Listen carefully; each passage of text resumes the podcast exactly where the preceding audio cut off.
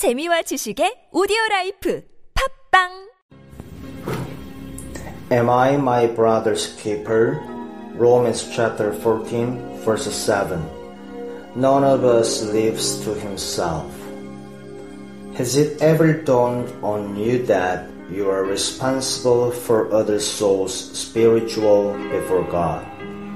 For instance, if I allow any private deflection from God in my life, everyone about me suffers. We sit together in heavenly places. Whether one member suffer, all the members suffer with it. When once you allow physical selfishness, mental slovenliness, moral obtuseness, spiritual density, everyone belonging to your crowd will suffer. But you say, Who is sufficient for these things?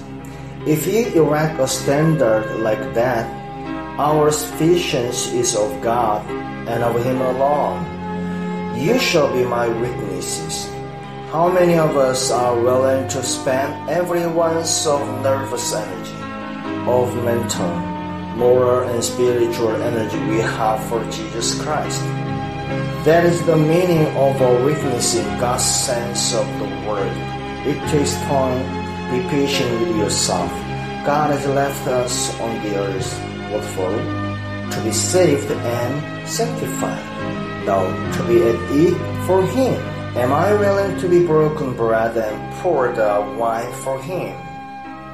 To be spoiled for this age, for this life, to be spoiled from every standpoint but one, saving as I can disciple men and women to the Lord Jesus Christ. My life as a worker is the way I say thank you to God for His unspeakable salvation.